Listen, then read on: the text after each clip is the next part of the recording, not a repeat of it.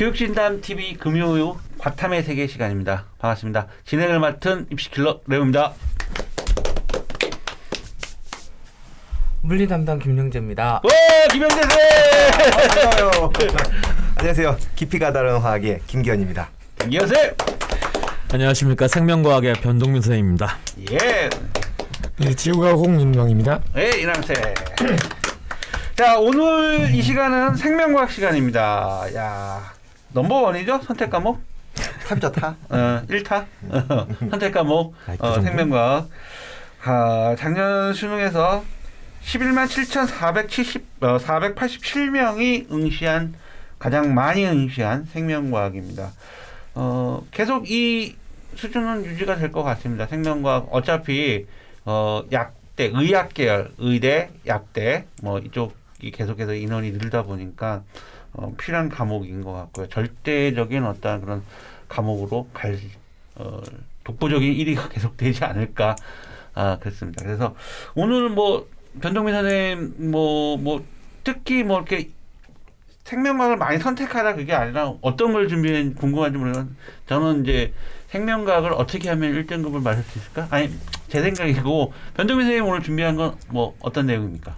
그러니까 생명과학을 공부할 때 고등학교 때 언제 해야 될지 아 생명과학 선행을 언제 어. 나중에 또 우리가 two 과목을 얘기할 때 나중에 또 말씀드리겠지만 음. 그거 그다음에 또 이제 시기별로 이제 과목별 어떻게 특강을 뭘로 해야 예. 될 건지 예. 뭐 이런 거 아예 정량 부탁드립니다. 뭐 그런 정도가 될 것 같아요. 예. 그래서 근데 지금 현재 분위기는 생명과학은 글쎄 많아지고 적어지고 나 인원은 예. 이게 솔직히 지구과학의 인원수의 변동에 따라서 그런 거지 실제 생명과학의 인원은 거의 평탄 네. 치고 있는 그렇죠. 거죠. 예, 네. 보통 왜냐하면 첫 번째는 시대적 흐름상 자체의 생명과학 쪽에 대한 흐름도 있고 두 번째 의학 치대, 음. 한의대, 수의대 가려고 하는 친구도 훨씬 더 많았고 또 바이오 쪽도 연구하려고 하는 친구도 더 많았고 또 하나 뭐 그런 것도 있을 수 있지만 두 번째로는 솔직히 물리화학 생물 네 과목 중에서 전체적인 수능 모의고사 평가원 같은 데를 보면 첫 번째 문제의 형태가 솔직히 정형화되어 있다. 음. 어려운 건 물론 어렵겠지만 근데 그 어렵다는 유전 파트도 와 너무 이게 어렵다 못 푼다라고 하는 정도는 아니었고 음. 충분히 해결할 수 있는 문제다. 그러다 보니까 어느 정도 공부만 할 수 있으면 충분히 가능하다라고 하는 거. 음. 그러다 보니까 선택을 물리를 할까 화학을 할까라고 하면 아 최소한 그냥 그것보다 생명을 지구과학 이렇게 선택하는 거 아니면 화학 생물 음. 물리랑 생물은 그렇게 많이 보지는 못했던 것 같고 요새 많던데요, 물세. 예, 생각보다는 네, 그래서 이런 노비율 물세. 그런 것 같아요. 예, 그래서 그러니까 전반적으로 생명과학은 솔직히 다른 과목에 비해서는 뭐 등급 컷 자체도 안정권 있다라고 보시면 될 것 같아요. 네. 음. 언제부터 아까 뭐 그렇게 말씀해 주신다는데 생명과학은 언제부터 공부하는지 네, 뭐 생명과학은 하, 솔직히 선행 자체는 그냥 그런 것 같아요. 그러니까 어렸을 때 만약에 이제 영재고 과학고를 간다면 당연히 이제 생 원투를 먼저 선행하면서 가는 게 맞고 초등학교에서 5학년 때부터.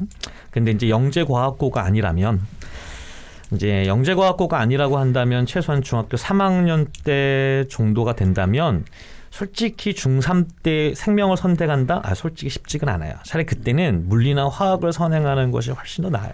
음. 예, 왜냐하면 과학적인 거라고 하면 생명과 지구과학보다는 수리적인 해석이 훨씬 더 중요하기 때문에 중학교 3학년, 고등학교 1학년 정도는 물리화학을 선행하고 생명은 고등학교 2학년 내신 준비할 때부터 시작을 하는 것이 훨씬 더 바람직하다. 그래서 고등학교 1학년을 마무리하고 겨울방학 때 음. 그때부터 전체적인 훑어가는 것도 물론 중요한 건데 가장 어렵다라고 하는 킬러라고 하는 부분부터 정리하고 그리고 나서 이제 내신 대비 때부터 고등학교 2학년 때부터 고3 때까지는 끝까지 준비하면서 가는 게 되게 중요하다. 음. 그래서 처음부터 선행은 좀 그렇죠. 이제, 예, 생- 생명과학을 난 중학교 때 선행하는 아유, 많이. 못 봤어요. 네. 보통 물리화학을 선행하는 걸 많이 그렇죠. 봤는데 어, 그 통합과학에 생명 파트 있죠. 어 있죠. 있는데 이제 생명과학 파트가 그게 이제 일명 생명과학 2 음. 내용인데 아주 기본적인 거거든요. 음. 그러니까는 그게 이제 생명과학이라고 하는 내용 중에서 생명과학 two 내용이지만 정말 중요한 부분이긴 한데 아주 기본적인 내용이라서 음. 어, 충분히 중요한 부분이기도 하거든요. 근데 그 정도만 습득만 하고 와도 근데 중요한 건 그것은 이제 다시 고등학교 3학년 때 배우기 때문에 음. 예 그냥 내신 대비만 해도 상관없습니다. 음, 예. 그렇죠. 예. 그러니까 이제 내신 때문에 제가 네 맞습니다. 드리는 건데, 어, 이 생명과학이 아무래도 좀 그 화학하고 저는 그 자꾸 지금 의학 계열 쪽에 이 묶여 있다고 저는 네. 생각을 하고 있거든요. 그래서 어, 이 생명과학 학종을 생각하면은 음? 생명과학도 원투를 어, 다 진행을 해야 되다 네 맞습니다. 보고 있거든요.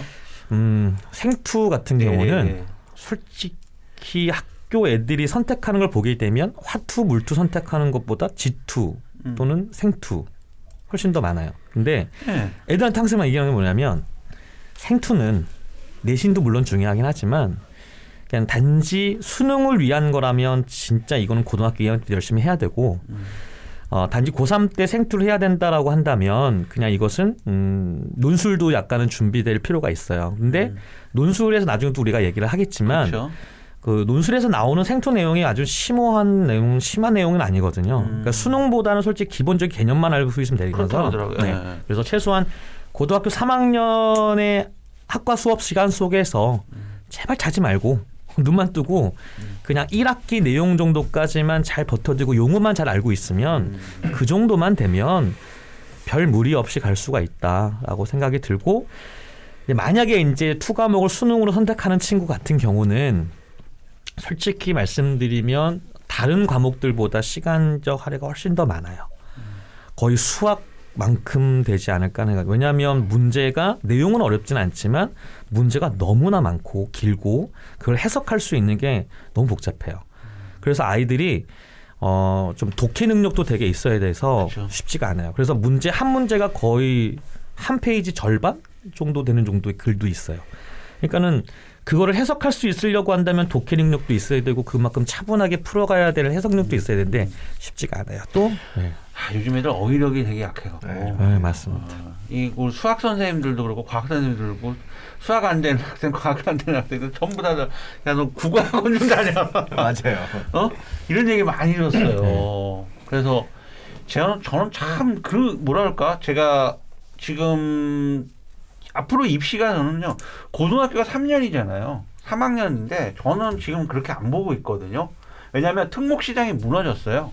특목 시장이 무너졌기 때문에 저는 고등학교는 4학년 되다. 예, 중3부터 나는 고등학교 시작된다고 이제는 봐요. 그러면 중3 시점에 그러니까 제가 많은 학부모님들이 좀 오해를 했던 것 같은데 제가 중3 때부터 수능을 준비를 하라 그런 부분 수능의 어떤 기본적인 그 어, 체질과 틀을 만들으라고 했거든요. 그런데 저는 수능 관련 모의고사를 문제를 풀으라는 얘기가 아니고요.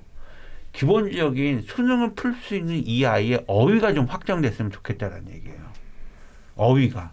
그러니까 예를 들어서 인문사회 어휘도 있지만 과학기술 어휘도 있단 말이에요. 이게 어휘들이 분야별로 나눠진다. 정치, 경제 어휘도 있고요. 그러니까 분야별 어휘들을 좀 늘려서 어, 좀 더 그 각 분야에 대한 어떤 그 다음에 수능형이라는 게 특히 생명과학 같은 경우는 굉장히 문장으로 굉장히 많이 음, 나오잖아요. 맞아요. 그래서 글을 이해하고 출제자의 의도를 파악하는 그런 어, 부분들이 능력을 키우, 계속 키워나가야 되는데 문제만 계속 풀고 말 뜻은 이해 못하고 문제만 계속 푼다고 성적이 느는 건 아니라고 생각하거든요. 그래서 예전에 어머님들이 이래요. 아, 뭐 생명과학 생물 아닌가? 아, 뭐 이런 걸 막 공부하냐 막 이러는데 딱 문제를 어머니께 설명해야 할때 그냥 문제를 띄워봤어요. 음.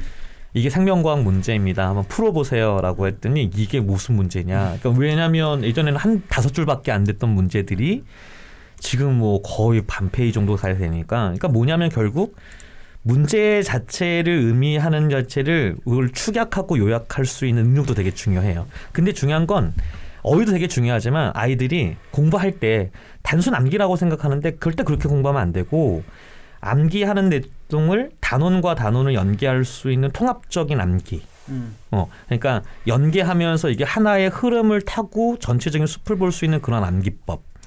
그러니까 단순 단원별 단원별로 암기할 수 있는 능력은 내신할 때만 좀 나올 수는 있지만 이렇게 공부해서 수능형 스타일로 가버리면 해석이 안 돼요.